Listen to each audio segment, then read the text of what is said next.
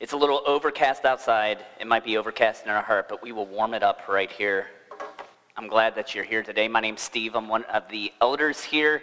Uh, we currently don't have a, a minister. We're in the midst of that search. We don't have an update, just that interviews are happening. So thanks for your patience with that. Until then, I'm still here, and you're disappointed, but that's fine. Generally, if you ask non Christians about Jesus, they have a positive reaction toward him. Like, you, you'll be very hard pressed to find somebody make a very strong case of why they don't like Jesus. Even among religions that stand opposed to him, they found a way to soften up their stance against Jesus because he's such a popular individual. And I would say for us Christians, that's usually the best thing that we have going about our faith, right? Because we don't usually want to staple our faith to other Christians because some of them can be wacky. But I can always come back to Jesus and lift him up and say, here is an example of one of the holiest people who have ever lived. But that brings within Christians who are active in the world a certain tension. And that tension is in the fact of not just who Jesus was, but what he said. Because one of the reasons that Jesus was so popular historically is because of what he taught. There are many things that even non Christians grasp to as wonderful wisdom that Jesus said that makes him even more mythological. The problem that we can have is when we neglect to see who Jesus thought he really was. And I know the ladies are doing a study, uh, one of the groups are doing a study in Mere Christianity where C.S. Lewis, decades ago, went into this concept. But the issue that some people neglect to understand about Jesus is that he wasn't just a person who claimed to be a, a, a great teacher, he believed he was something different. John chapter 14 is one of my favorite chapters of the Bible. And as Jesus is answering an exchange between his followers and him about what it means to be one of his followers and who he believed he was, in John chapter 14, verse 6, in response to a question, Jesus said, I am the way, the truth, and the life. No one comes to the Father except through me.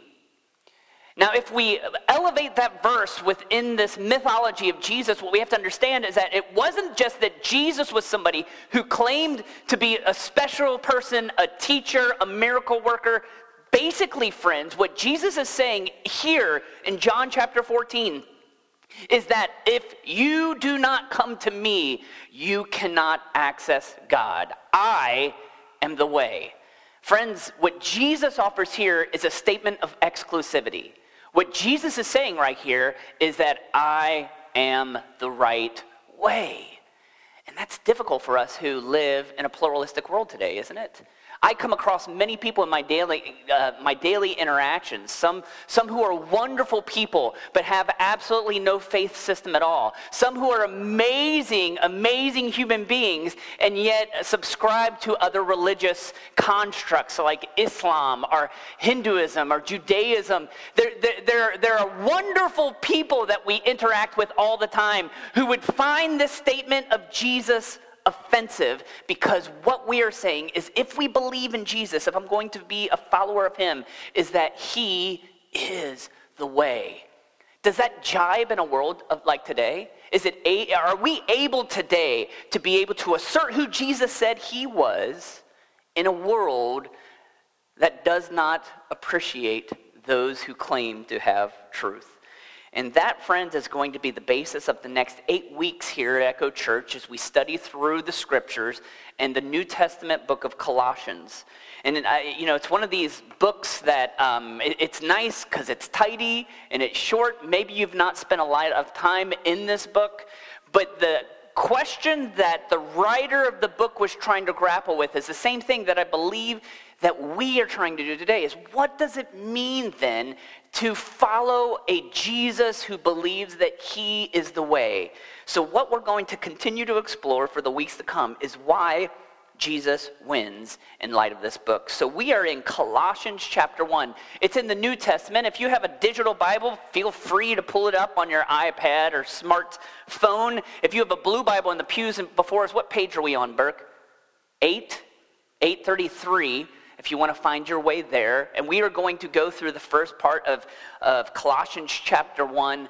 And Burke is going to be reading for us today. And Burke, if you could start off reading verse 1 of Colossians chapter 1, please. Paul, an apostle of, Jesus, of Christ Jesus, by the will of God, and Timothy, our brother. That's a good start. That's it. That's all I want. I know I cut you off. That's it.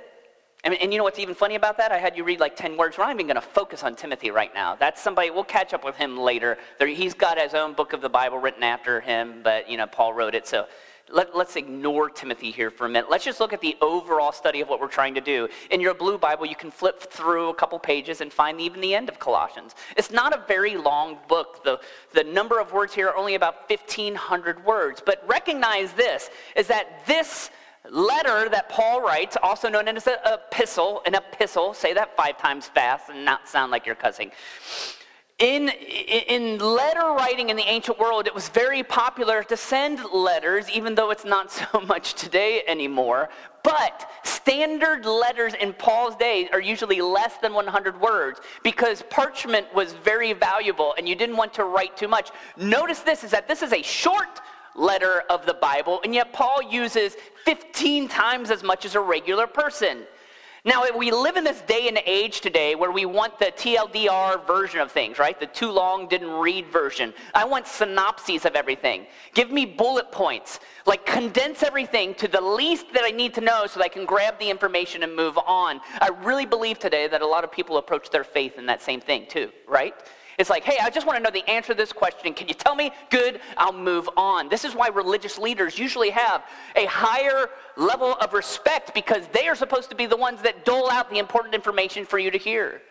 And it's interesting is that even within my networks and Bible believing churches and in churches that just really value the idea of study, what I see is most people then go to find these religious teachers on Facebook, write a question on their wall, they wait for an answer, and they're like, thank you very much for that response. Because they don't want the burden of having to work through things.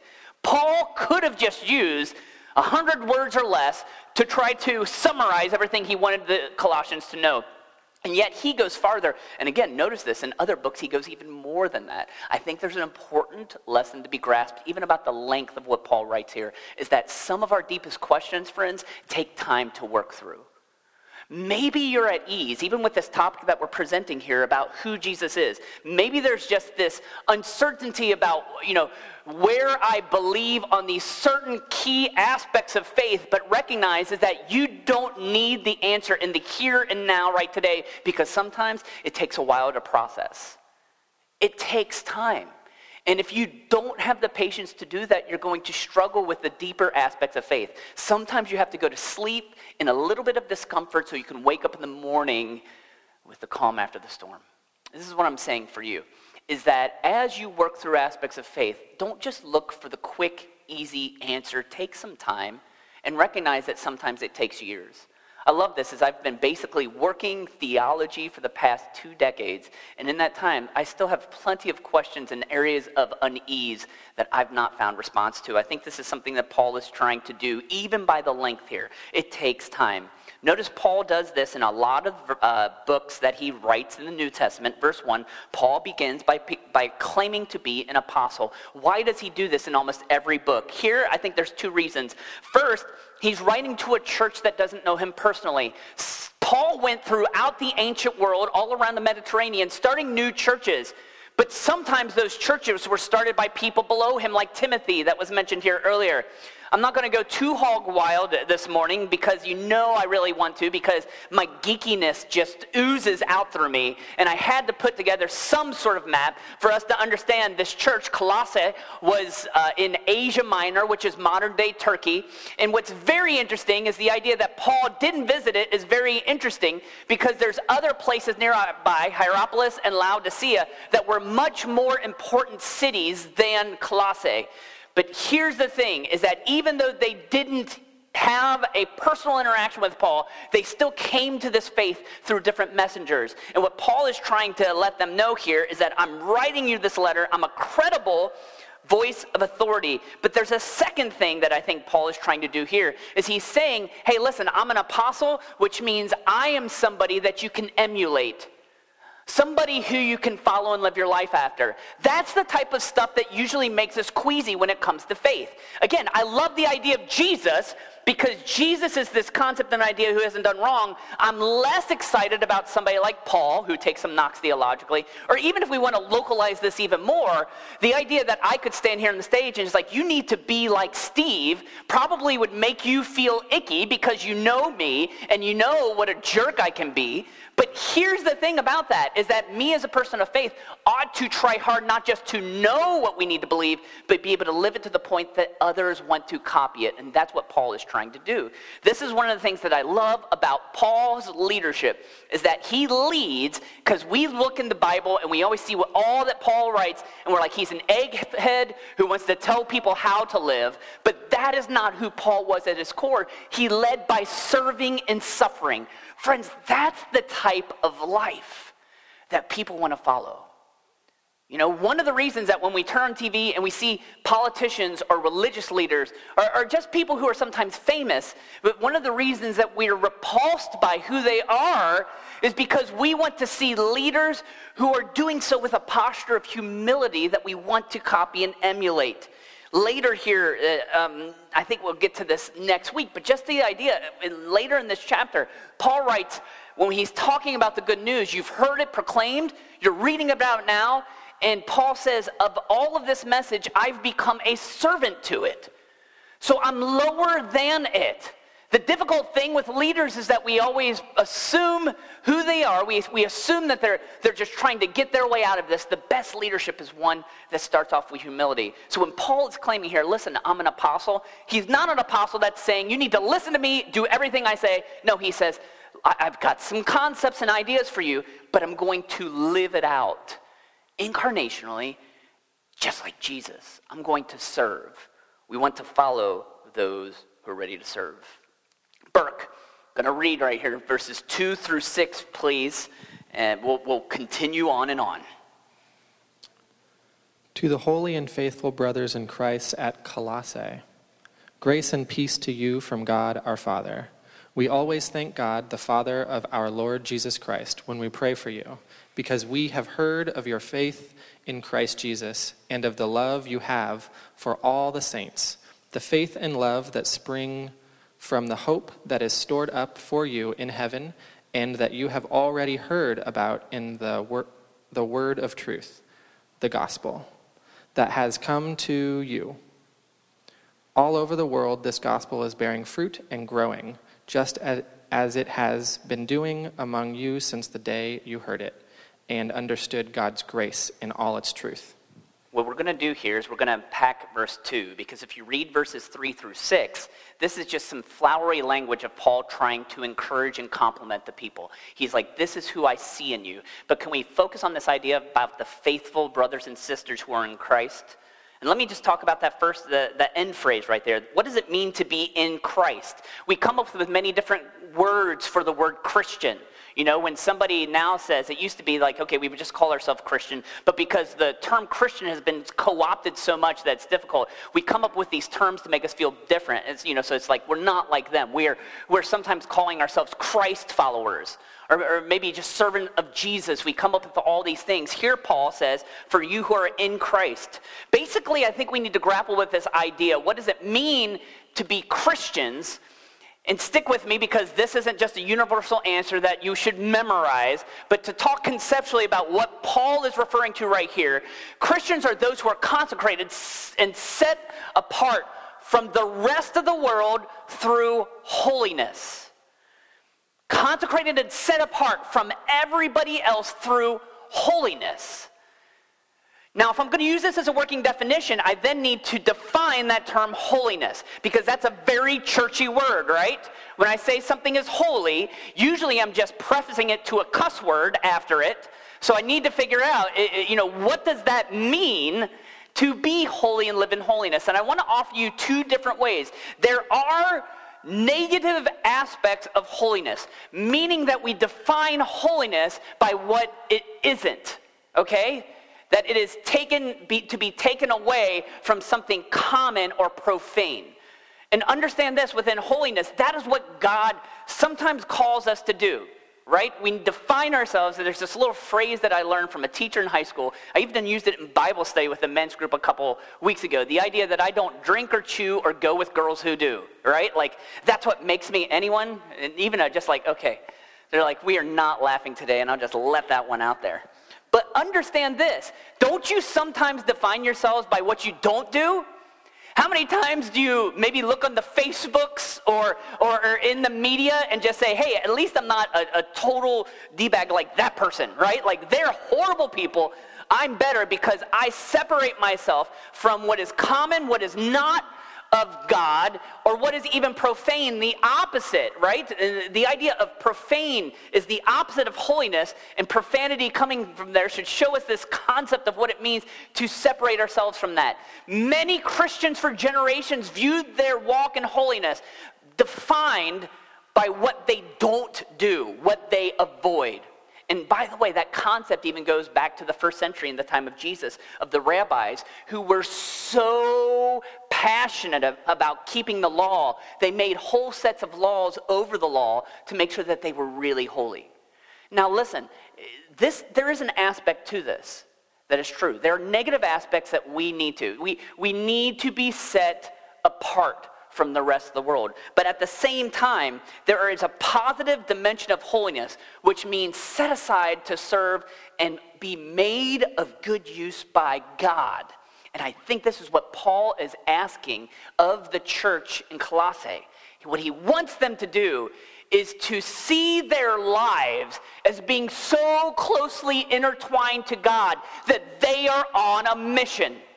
One of the things that I like about our, you know, like uh, religious ideology, I guess you could say, our, the, the, the $2 theology word is ecclesiology, how we operate as a church, is that there is no separation between clergy, clergy and laity, between ministers and people in the pews because functionally they are the same. We, we, we talk about ministers being called out, being separated, being consecrated, being ordained, but biblically, as it comes down throughout the scriptures, and Paul writes this and other New Testament authors, it's the idea that we all have been called by God to do things for Him.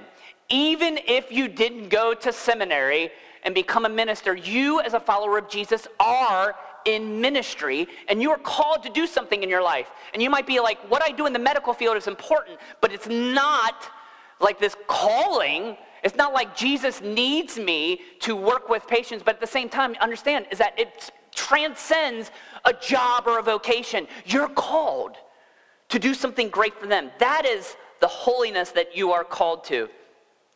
So as they, the people here in Colossae are in Christ, we also see this word faith and faithful used over and over within these first few verses. Again, it's just like the, you know, it was like an easily accessible Scrabble word that could be used in perpetuity by Paul. It's like, hey, if I use enough faithfuls, I like get, get a coupon for something later. He's using faith and faithful over and over and over in these verses. Some scholars have suggested the reason that he is emphasizing this is because in their community there were people who had not been faithful and they fell away from faith. And that's a believable thing, right? Because think about this. How hard is it sometimes to be a person of faith in today's world being bombarded with this, yet we live in a country where Christianity still reigns supreme over any other system of faith? Friends, I, am a horrible golfer. I'm playing some golf tomorrow. But even I could tee up a ball and hit a ball across streets sometimes to hit church to church to church. We're usually defined not even by the church we go to, but the church that we no longer go to anymore. So it's this idea that we live in a country where Christianity is so prevalent, it's commonplace for us. But in Colossae, during this time in the first century, being a Christian was something completely foreign. Do you understand that the Romans used to call Christians and Jews pagans because they only believed in one God? So, in this time, it's very believable that they could have fallen away. And one of the things then that Paul is trying to do here is make sure is that, listen, you are the faithful, continue to be faithful, don't give up. Don't give up. I love this in chapter 2. Paul will later write to the, the Colossians to stand firm in your faith, just as you were taught now, this brings up something incredibly interesting in all of Paul's letters because if you read the New Testament, just go through, sometimes, every once in a while, there's an issue in a church that Paul is writing to where he has to psh, open up a can on those people. And he needs to say, hey, by the way, you think it's cool that you're having an affair with your mother in law? Like, seriously, like, this type of thing happened in church, and Paul's like, don't! No, not cool. Every once in a while, Paul has to pull out his theological two by four and take a swing at the people to whom he's writing to. Here we have an instance in Colossians where the church might have had these people who were not able to maintain their faithfulness, that were falling away. And yet, look how Paul positions himself right here. What does he do? Friends, he encourages them. He just says, Look, I know things aren't optimal, but here's all the great things that you have done over the years. Paul is their greatest advocate. And we sometimes need to take that posture of just encouraging people. If we want them to correct, sometimes our reception is greater if we posture ourselves in positivity. Yes, it's fun to browbeat people. Yes, it's delightful sometimes to have a hateful tweet that goes out to condemn somebody else. But, friends, it's a lot more difficult to work someone towards correction with positivity. And the reason that sometimes that's the necessary posture is because they've been beaten down so much they just need some, them they just need to know that someone believes in them. Think about you. Think about the way you react. As much as I grew up in old school time with, you know, eh, like you know, some of you, I don't know if you know this, but man, it was just like, I was listening to comedy by Jerry Seinfeld the other day on his latest special, but he's like, you know what, kids were like a nuisance. It's like, when you were a kid, you could just go out and basically be gone for hours and hours on end, and your parents would never know what you are. Because people just didn't care at all. And at the same time, discipline was something that was way more harsh than we would ever do because Oprah dissuades us from it, right? Like, the times have changed, but here's one of the things that's great is that we try to encourage positivity. It doesn't mean that discipline doesn't have its place. But is, are, are you called to be that disciplinarian in some of your relationships? Or should you model your life after Paul and be positive? I'm going to skip down a few, first, few verses here, Burke. Will you read verses 9 through 12, please? For this reason, since the day we heard about you, we have not stopped praying for you and asking God to fill you with the knowledge of His will through all spiritual wisdom and understanding.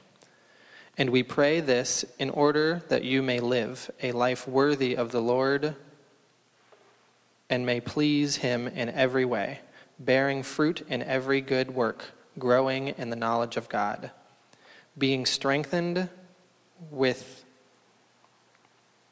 being strengthened with all power according to his glorious might, so that you might have great endurance and patience and, joy, and joyfully giving thanks to the Father who has qualified you to share in the inheritance of the saints in the kingdom of light. Paul also does this at the beginning of a lot of his letters. You think, basically, it doesn't it seem like he's spewing what we would call Christianese? Like he's taking all of these very uh, biblical terms and just throwing them up into you know some some sort of stew. And it's just like he's, he's pouring it out for them. You know we see the words wisdom and knowledge and endurance and patience and spirit. Paul does this a lot to begin his letters. And for most of us what we do then is we just move on to the better stuff right like, I'm not even going to lie to you. As we put together this series, the beginning of Colossians chapter 1 opens up slower than anything else that he does in the rest of Colossians. So there's this part where you're like, let's just, you know, punt and get to the good stuff, and then we can start our journey together. But what we have to really realize, really realize, really realize, is that this is the good stuff, people. This is the great stuff. Because what Paul is doing here in a church that needs some help, that has seen some of their people falling away who couldn't maintain their faithfulness, Paul says, You know what I'm going to do for you? I'm going to pray. And as he writes all this stuff, he's, this is his prayer. He is praying for them. He, it's not just like this lackadaisical prayer, like what I do, you know, when you say, hey, something's happening, you know, my aunt's having surgery this week, and I'll be like, oh, I'll be praying for that. And then I never do. It's more robust than that. Anyone, you're like, is, is he serious about that? No, just, just joking is just not working. That's fine. Look at what Paul does here, though. Paul's like, I'm not just going to say I'm going to pray for you. I'm going to tell you exactly what I'm praying for you for. I want God to unleash his wisdom and goodness on you so that any place where you are lacking, God pours that into you. Now, think about this, friends. That's a powerful prayer, right? Is that not the type of prayer that you want to pray about you? Like, Heavenly Father, just pour into me so that I can be more patient, so that I can endure, so that I can have wisdom. Like, God, just bring the thunder down on me so that I can have all of this and be the better person. But notice that this is not a prayer for somebody on themselves, but from one person toward another. Friends, we sometimes forget that when we are struggling with a person and when there's somebody in our life, we would rather just punch in the face. Face. With faith, you can punch them in the face with faith, even if that makes you feel better. Even when we're frustrated with them, maybe instead of being mired in frustration, we ought to pray for them. When is the last time that you've been ticked off at somebody that you have just said, you know what I'm going to do right now? Instead of just being angry, I'm just going to launch a prayer from them just a prayer for them. And I would challenge you in that way. This week, when somebody peeves you off and you're ready just to write that hateful, spiteful email, maybe open up Colossians chapter 1, verses 9 through 12, and just say, I'm going to give the prayer that Paul prayed for the Colossians, and I'm going to make it about this person. Why? Because if we really believe in our place in the kingdom, we recognize the interconnectedness of us. This is one of the key differences of Christianity compared to all other faith systems is that you can be a devout follower of some other faith systems and live in singularity and not rely on each other. But recognize this is the way that it truly works within Christ's kingdom is that our interconnectedness with Jesus depends on how we relate to each other. And that many times my problem with you is really a problem between me and Jesus that I need to resolve. And I need to pray that God continues to bless you greatly. I get angry, friends, you get angry and frustrated with human beings, but instead of trying to find ways to, to, to do workarounds or solve our problems or, or, or maybe use certain tactics to get them to change their mind, maybe the simple solution is I need to pray harder for them. Because when I do this, I recognize that my place in the kingdom, it's not just Jesus and me, it's Jesus and we. Correct? It's how we interact and live together. Now, taking all that we've talked about, I've been just really contemplating all week. It's like, how do I wrap all that stuff up? And specifically in this week where we've just had a lot of burdensome stuff, I have friends who are pastors in Las Vegas that have been dealing all week with what happened there last weekend. And it's just, it breaks my heart. But one of the interesting things about that is they're seeing right now is that that horrible, horrible incident is making people start to look at their lives introspectively and say, what, what is this life for then? If my life can be taken just so quickly, what does it mean then for my eternity? And it's been encouraging to hear some of my pastor friends who have said that there has been just a groundswell of return to Christ during this period. I mean, it's, it, it, it's horrible, but at least there's encouragement from that. And then what was really sad about this is you're trying to contemplate on this, and this is going to sound like the most ridiculous thing, but I took another hit to the uh, punch to the stomach this week when I found out that Tom Petty had died. Now, stick with me because I, I, I don't know Tom Petty at all personally. I have no religious connection with Tom Petty, but I really just like the dude's music. It makes me smile and happy. And yes, when, when he's singing about his last dance with Mary Jane, I'm pretty sure it's about an individual named Mary and nothing else. But still, there's this point to where it's like when somebody passes and dies, you try to see the bigger picture. So this is something that was I, I, found interesting coming out of yesterday is that Tom Petty is from Gainesville, Florida. I don't know if you've ever been to Gainesville. I don't know if you know sports, but Gainesville is the location of the University of Florida. You're like, Steve, that's a university, not sports. Let's be honest. It's a sports university that just exists around the University of Florida football and basketball teams, right? So they show up at the swamp. That's what they call it because they're the Gators. It's this thing I could explain here. But what's interesting is that Tom Petty was from Gainesville, Florida. And because he passed away this week, during one of the halftime instances, what they decided to do over the loudspeaker was play one of his songs. And this is what it sounded like. We'll see if Dylan can get the sound for me. I don't know if you can hear it. Turn that up just a little bit. We might blow it out.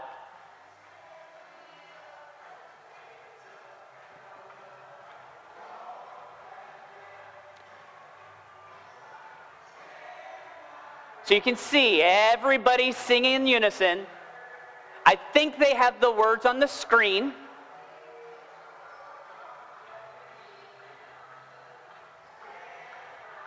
We got to wait for the chorus because that's what we have to do. Because why? All right. Now, going to go to the next slide because here's this thing. Here's this thing, right? Um, I, watched that uh, like three times last night, and I hate the University of Florida, by the way. It's not like I hate them, like, we don't have a bad relationship. I really just don't care for Steve Spurrier and all that stuff. And actually, I saw Tim Tebow this week, which sounds like a story, but he was at a conference, so he's a nice man of God, but one of the things that messed him up is he went to the University of Florida, and that was like a moral decision gone awry. I say all of this to get to the point is that I watch that over and over because there's something when you're in a place and you have a bunch of people just singing at the top of their lungs a song. Is that not true? Isn't it weird how music can do that more so than anything?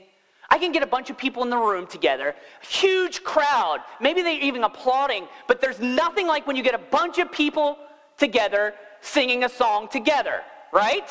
Now, unfortunately, which is probably true at the University of Florida, sometimes it is fueled by alcohol, and inebriation is the spirits working to make that happen. However, I think it works. So, this is what I want to try just right now with this is that will you, this is not a worship song, so don't raise a hand. But can you read the words on here? Do you know the song Won't Back Down? Do some of you know it? Okay, I, I want you to sing that loud, and you're not going to do it, but I'm going to try to get us there. Like, can we do this? Just do this for me. I'm going to mute myself so it's not, or, or Dylan can pull me down so it's not too bad. Okay?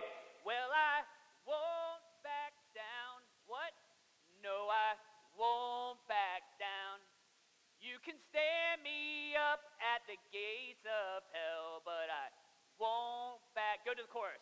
I won't back. Hey, baby. You need to sing louder. Bow, bow, bow, bow. There ain't no easy way out. I really, I, I was a worship leader at one time. Just want you to know that. It feels, it feels weird singing that loud in a church, and some of you are just like, I'm just going to lip sync because that would be great because Steve does it enough. Here's the thing, though, that comes from me is like I said, there's something about when you get a bunch of people together singing at the top of their lungs. It's just, it's, I don't know, it's just. It gives you goosebumps, right? Do we realize that that is what heaven is going to be like? The Apostle John in Revelation chapter 19, verse 1 said, After this I heard what sounded like the roar of a great multitude in heaven shouting, Hallelujah! Salvation and glory and power belong to our God. I am a theologian, but I can't project what heaven is going to look like, but I'm going to think that it looks a little bit like 90,000 people singing to Tom Petty with less alcohol being present. I just have this feeling that that's what it's going to look like. And the reason that that visual does me well is because it makes me see that my faith isn't just about me, it's about how we, the people of God, come together. One of the key reasons why Jesus wins is Jesus wins for all of us. Jesus wins for everyone. It doesn't matter your social economic background. It doesn't matter your intelligence. It doesn't matter where you were born. It doesn't matter skin pigmentation. None of that matters because in the kingdom of God, Jesus brings us all together as a beautiful choir. So when I read here in a few verses, when Paul writes, Jesus or God has rescued us from the dominion of darkness and brought us into the kingdom of the Son he loves, in whom we have redemption, the forgiveness of sins. Friends, that keeps me going. That's what makes me excited. Because I recognize that it's not just about this here and now struggle, but what Jesus does is he makes us free. And in the middle of darkness, he brings light. Maybe right now you are in a dark place. And it could be any place on the spectrum. Maybe it's just that email you don't want to have to send this weekend or that work project that's staring in you. Maybe it is just some familial issue that you are struggling with and you have to confront somebody you love and it's paralyzing you. Jesus got all of that, y'all. He, he, Jesus is over all of it because he brings us from the dominion of darkness into his kingdom. And that's why Jesus wins.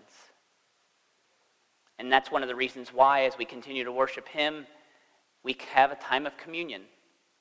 What is communion? It's this time of worship that reminds us. It reminds us of what Jesus did for us.